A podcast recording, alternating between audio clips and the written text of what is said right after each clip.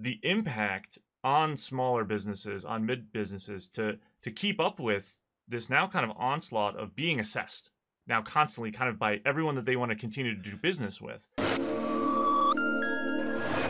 Hey everybody, welcome back. Brian Haugli here with Side Channel. Very excited again to have another guest with us on CISO Life, Yaron Levy.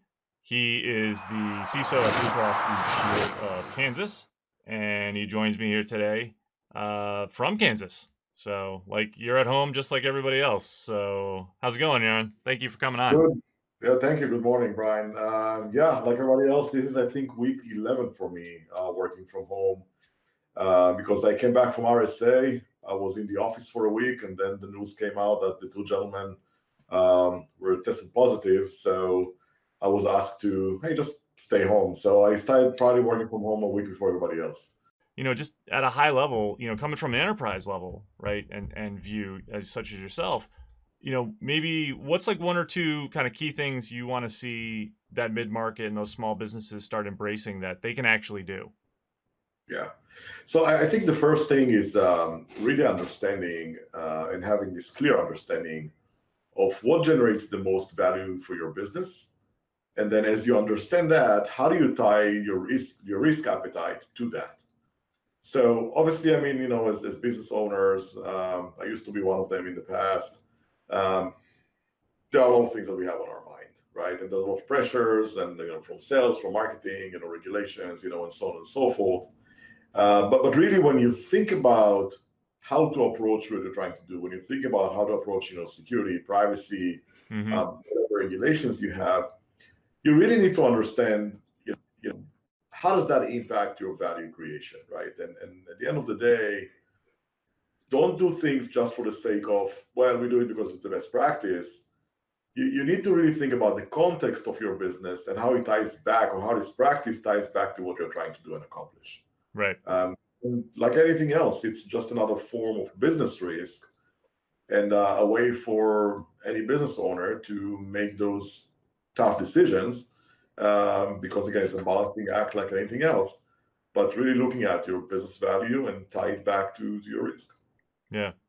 So you know, one thing that you know we've seen a lot of, you know, as a CISO for a larger organization, you know, we're constantly kind of looking at the vendor space, right? Like who's who's in that space. You know, not not not for like I need security products vendors, more of like regular business operations supporting my business, right? We rely on vendors, on third parties, and there's a lot of focus on third party vendor risk assessments, just third party risk. You know, we've seen the catalyst just either being regulation saying you need to look at it or because a, a significant number of, of breaches happen or attributed to you know vendor had access and you know piggybacked in and, and use that as their pathway so a lot of CISOs are are embracing building out programs to assess their vendors. And there's a lot of different interesting ways, I think some good, some bad, on how to do that. Um, but one area that I have seen is the the impact on smaller businesses, on mid businesses, to to keep up with this now kind of onslaught of being assessed now constantly, kind of by everyone that they want to continue to do business with there seems to be a disconnect between who's getting assessed and who's doing the assessing. So, what are you looking for when you're assessing those smaller vendors? What's your goal? Yeah, so I'm I'm probably going to go a little bit on my soapbox here, and uh, that's okay. Just, uh, you know, uh, kind of a quick disclaimer because you know everything I'm going to express is my, my, own personal opinions. I mean, they do not represent my employer. Right. Um, so, I mean, I I, I want to you know state that first. I, I think you know when we step back and, and we look at um, the dynamics of the market and the dynamics of our industry and and how um, with the whole digital transformation, how things are changing for us, right? Mm-hmm. Well, when I started to um, take my first steps with cloud back in 2009, 10 timeframe, you know, so 10 years ago, right? I remember a conversation where people were saying, "Oh, we're never going to work to the cloud." You know, it's not secure. I mean, we have no control. I mean, you know, we, we just can't do it, right? Hmm. And 10 years later, now you're looking back, everybody like, we have to move to the cloud. You know, we have this kind of cloud first mentality. We have to change, we have to shift, we have to move. And in addition to that, I mean, there's a lot of new businesses, ventures, and great ideas that were born only in the cloud, right? Right. So on one hand, we created a new way of offering, you know, solution businesses value. Um, on the other hand, you know, we are giving up control, or we gave up control. And now, when you're sitting from an enterprise perspective, or from a company perspective, you're trying to assess and say, okay, again, going back to risk, how do I know? I'm I'm using yeah. some service, right? And I'm and I'm supposed to trust a third party that I don't have any control over. So how do I know that? How do I assess and how do I get that comfort level that um, they're actually doing what they're saying they're doing, right? Mm-hmm. Especially from security and privacy perspective.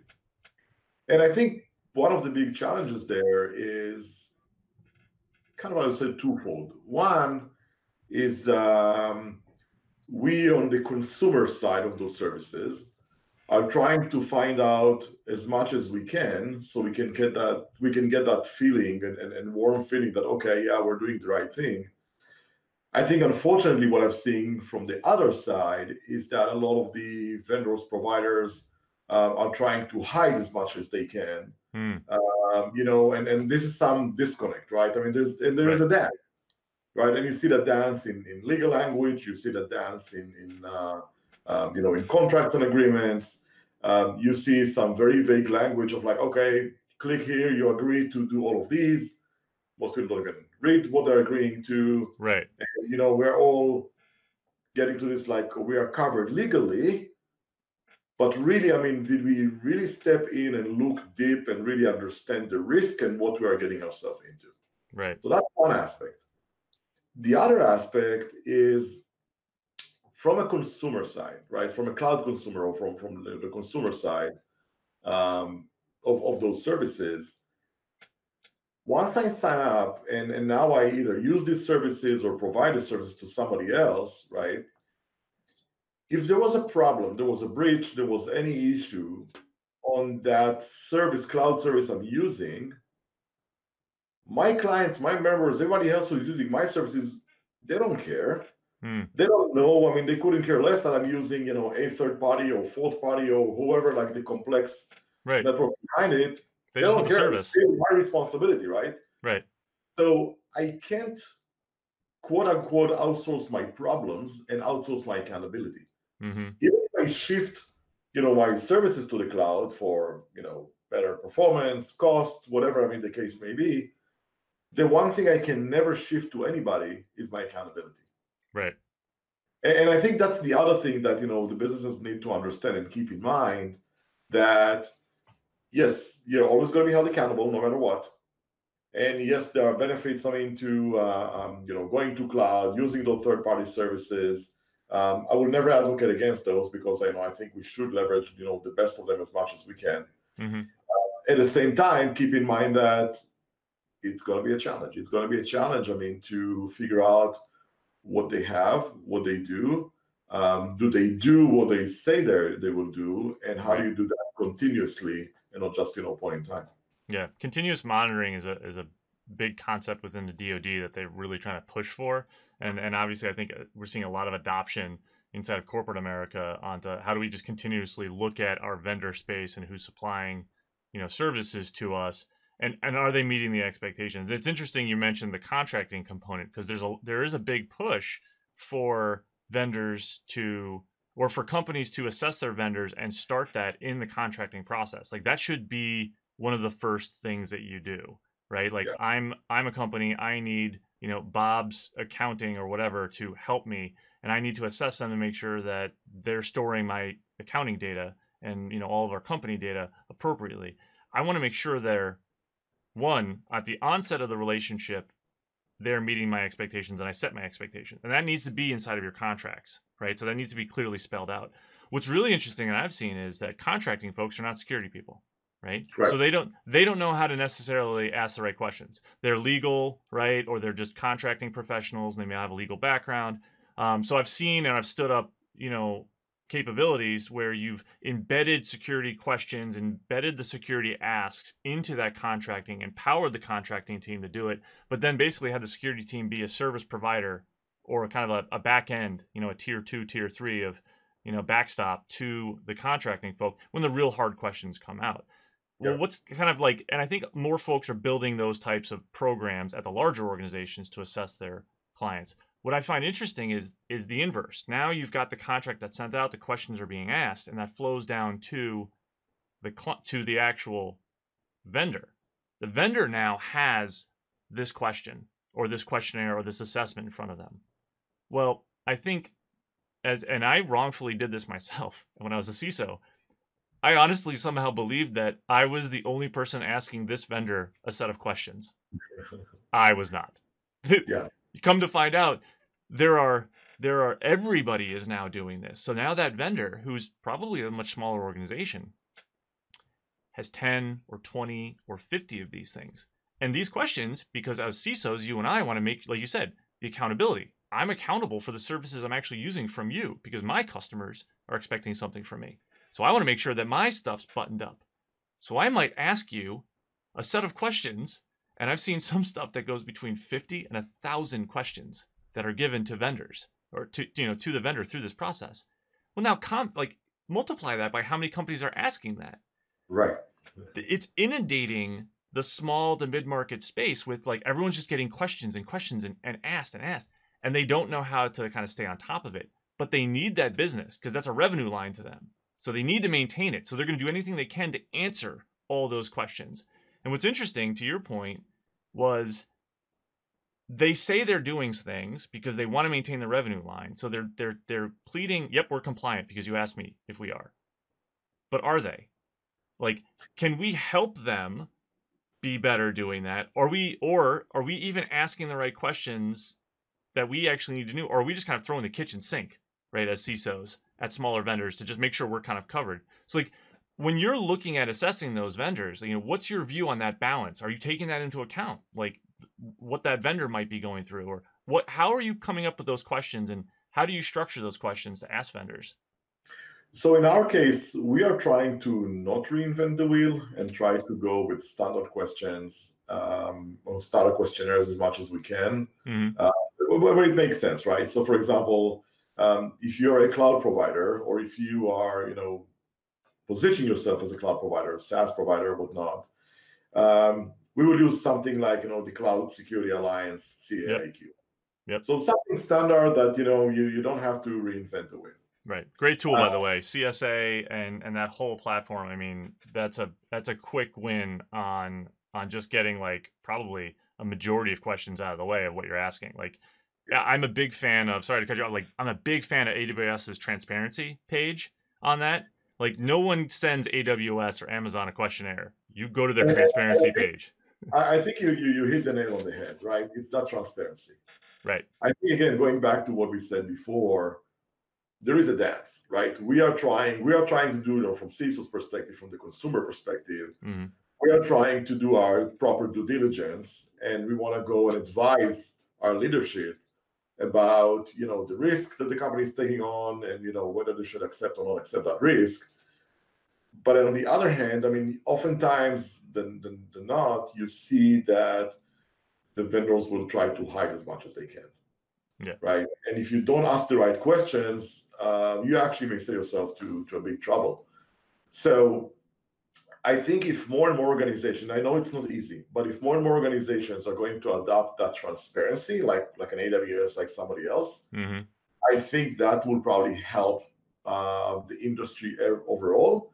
And and it's a matter of you know whether you're being proactive or reactive about it, right? Right. Uh, you know, maybe a third party will decide one day, you know what? Look, we are getting way too many questions. Forget about it. We're just gonna put the whole thing in one place and just share it transparently to everybody. Um, and if they're actually doing what they're if they're if they're putting you know the money where their mouth is, that should not be a problem Right. right? It, it's going to benefit them, not hurt them, right? Yep. I always get, I always get suspicious where you ask a third party a question, they say, "Well, we can't tell you that it's proprietary." Well, help me understand, like you know, why, right? Right. I'm not asking you to reveal your secret sauce, but with all due respect, security in many cases is probably not part of your secret sauce. Right. It's Right. part of your secret sauce if you're using like you know some I don't know proprietary encryption algorithm that you developed oh god, I, I want to run away. I, I don't want to Yeah. use. I mean, But that that that's not something like as a CISO, like I would want to ask that. Like the questions I would want to ask as a CISO should be control level questions. Like I'm everyone knows I'm a big fan of NIST CSF. So like I should be asking questions that are at that control level. Like, do you use encryption end to end for the services that you provide to us?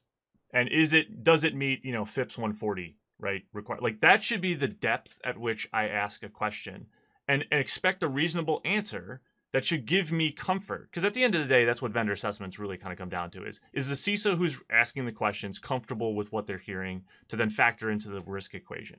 If I'm asking about like you know what what specific RSA algorithm bit 20 like n- nobody like that does that give you any more like like comfort versus if they're like we use SHA SHA 2. Like okay, well that's a bad example because you shouldn't be hearing that. But like you want to hear the control level answer, not like the specifics. And to your point, like if it's proprietary to you, great. Like, is that actually going to give me any more comfort if I know that depth?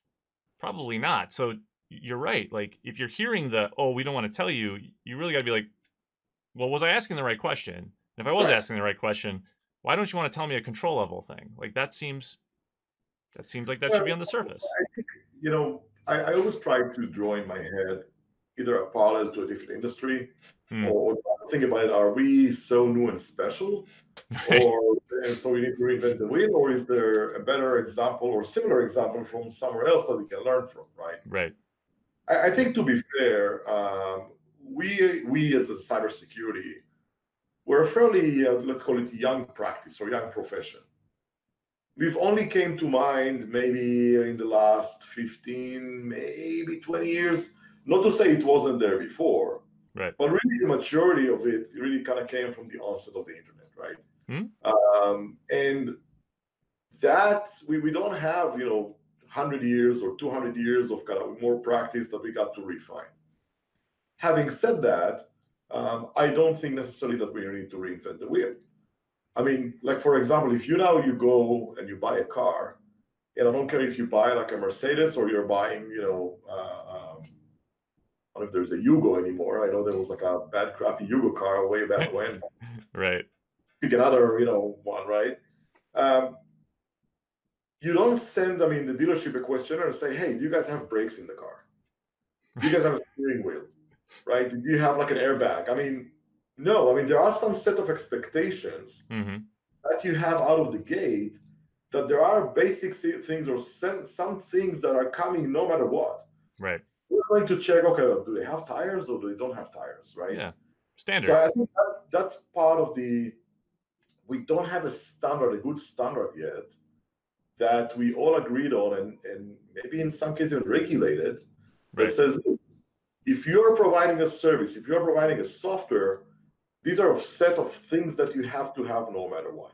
hmm Now we can argue later whether you know you have a Michelin tires or Dunlop tires, right, or whatever. That's okay. That's your you know other uh, um, you know preference or whatever. hmm But you have tires. Right. You have brakes, right? I mean, you, you have anti-brake system. Okay. I mean, we need to agree on that first. I think we need to get to the same Yeah. um, when it comes to security. St- standard standard i'm you know no one likes regulation but it actually makes it easier. So like if you're you know um, financial services kind of went through this when new york state came out with dfs part 500 which was i think a really good thing for financial services and the insurance uh, space because you, you should be able to essentially break down if you know a vendor is working or or held to that standard you know what that standard is. So you could just literally ask are you compliant with or do you meet the New York State DFS Part 500? And if they come back and say yes, you suddenly actually could answer, you now know all the controls that they are basically adhering to. And you should be able to make that a quick win and a quick assessment and then move on. You probably don't need to go into, then repeat basically all the different controls that are inside of that, which a lot map to NIST, and just say, like, are you doing this and this and this and this? Like, no, if they said that they're they're good with the parent, everything else is inherited underneath it as a as a yes. Right. That's like I don't know. To me, that seems like where can we find those? That only that, but that works well for financial services institutions that fall underneath the New York State law. we don't have that at a national level, right? We we probably do, and we need some kind of level of adherence to do I do this, right? The US doesn't have that. Europe has that, Globe has that through ISO because you can get certified. That can become a yes, I'm ISO certified, here's my certificate. The US doesn't have one, and US based companies aren't as, at least I've seen, are not as like jumping up and down to like go get an ISO certification. So like a national or a regulated um, you know component or standard would be really beneficial, I think, for all of us yeah. to, to solve that issue. And, and I think there is um, uh, there's an opportunity here us mm-hmm. a community to work and, and proactively work and educate lawmakers and potentially, you know, maybe help consolidate some of those laws and regulations. And, and I know, I mean, it's different in the U.S. compared to other countries, and every state, by design, I mean, you know, they have their own separate laws and regulations and rules or mm-hmm. whatnot. Mm-hmm. Um, but but the reality is that you know, at the end of the day, I mean, many of the states are kind of copying from each other. I mean, people don't want to reinvent the wheel every time, right? right? So we're probably not going to have like you know, 50 different wheels, but if we would have been more proactive about it and work with lawmakers um, to um, really try to come up with something that is more standard and makes sense, mm-hmm. um, I think that will help kind of drive it. I don't know, and I don't think that I've seen a lot of that coming from out of the security community. I think there's definitely, uh, I mean, there are some initiatives, but by and large, I don't think that we've seen something very uh, robust or mature or, or, you know, really kind of driving that force. Mm. Uh, I think there's an opportunity for us there. Yeah. On the no, flip I... side, you know, from from the government perspective, um, we we see a lot of again different initiatives coming from you know different agencies, um, you know, at the federal level, um, but we don't have, you know, other than like executive orders here and there, um, you know, we don't have like a robust cybersecurity strategy such that it drives, you know, to to everybody and, and really kind of helps shape that conversation. Right. I think probably the best one that we we had and we've seen was um, Executive Order 13636 that uh, was issued by President Obama and actually drove the creation of NIST CSF, right? Right. Yep. So, I, so, so the model works, right? Um, the model works and can work. Mm-hmm. The question is again, how do we drive that consistency, consistency more across, you know, from the top? Yeah, it needs to be. It, there's there's got to be an adoption down. I mean, like to some degree, you know, the SEC and their waves of assessments have have adopted the NIST CSF. New York State's that DFS policy or that law that came in that that was mirrored and, and adopted a lot of what came out of CSF, so that was good. And then we saw the other, you know, the AIA and the NAIC creating the model law that all the other states then adopted based off of what New York was doing, and that seems to be right. But you still kind of you don't have it's piecemeal adoption, right? right. It's not it's not a national type of a, a, conversation. I know the DoD is doing that with um, the CMMC and and that standard within that industrial uh, uh, base.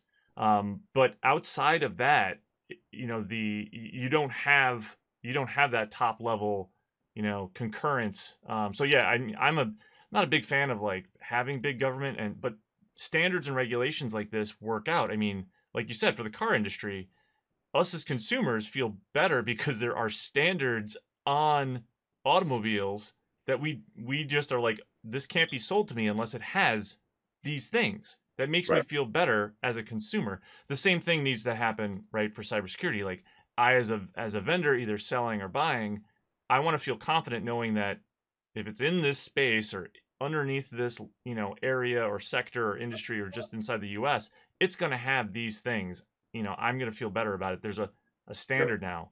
Yeah, it's yeah, and, and and I think there's another aspect to that again, just to keep some things in proportions. Um, it's a it's, it's a matter of time, right? If you think about right. the acceleration and you think about how long it took us as consumers to adopt cars, and for cars to get to a mass penetration of a market, right? It took 100 years right? If you think about new technology right. in this day and age and how long it takes that, I mean, to adopt and sometimes even to fall, hmm. I mean, it's it's sometimes less than two years. I mean, you know, all of a sudden, people talk about blockchain and AI. I mean, we didn't talk about blockchain and AI two years ago. And Right. all of a sudden, I mean, we have to be experts and we have to be, you know, have a robust control and robust security practice around AI and blockchain to do some things that, like, how, how do we get there, right? Yeah, I think it, to your um, to to your point, it, it, how can the cybersecurity community, the folks who are the experts, help empower, enable, support lawmakers who are ultimately going to create the right regulations and laws that we want to see? Um, you know, or are we just is it lobbyists and lawmakers we're waiting on to do it? You know, I think there's a I think there's a lot of folks in our community that would gladly volunteer and have volunteered to help support initiatives like that. But at the same time, you need, you know, congressmen and women to stand there and go, this isn't my expertise. Let me bring in some experts. What should this look like? How should this be built out? Right. And then go that route. And then everyone, you know, everyone benefits. Yeah. And I think part of it is also the reactive nature of, of, of these dynamics, right? Because Mhm. uh, oftentimes when you see regulation, unfortunately, Yeah. uh, it's never proactive. Usually it's some kind of an emergency reaction to some panic or something that happened, right? Um, and when that happens, then usually those regulations are not necessarily, necessarily written by security people. They're written by either lawyers or lawmakers hmm right? And then you come up and you have those challenges like, okay, that sounds great, but it's not really practical, right? Right. Um, the other the other risk that you have, or the other problem you have with that is because of those uh, the approach of all of those regulations. I mean, they, they take. You see that a lot of businesses are really striving to meet the letter of the law. hmm It's not beyond that, Right. right? And a lot of those regulations are are very generic. They're not prescriptive. Uh, they leave a lot of room for interpretation because they're trying to appeal to the mass, you know, broader uh, common denominator, if you will. hmm You end up with something that is not really effective. Right. Yeah. Right. Happens quite a bit. Um, Yeah. So, Yaron, I want to thank you for for being on today, taking the time. Um, one day I'm going to get out to Kansas, and you know, we're going to grab a, be- grab Yeah, a beer and hang out. piece of Kansas City. There are two blue plants. There's Kansas and Kansas City. Ah. So Oh, okay. my friend Matt in Kansas feel that I took his job, and uh, Matt, you're good. You're still the CISO of Kansas. I'm in Kansas City. Excellent. Hey, thanks again for uh, for coming on. Uh, always appreciate talking to you uh, and and being part of the team. Um, this is great. Um, hey everyone, thanks for thanks for watching. Uh, you know, just keep your head up, keep smiling. Go find uh, something to to go be happy about outside while the weather's warm. I know it is nice today here in the Boston area, so I'm gonna go maximize my lunch and uh, go see some sunshine.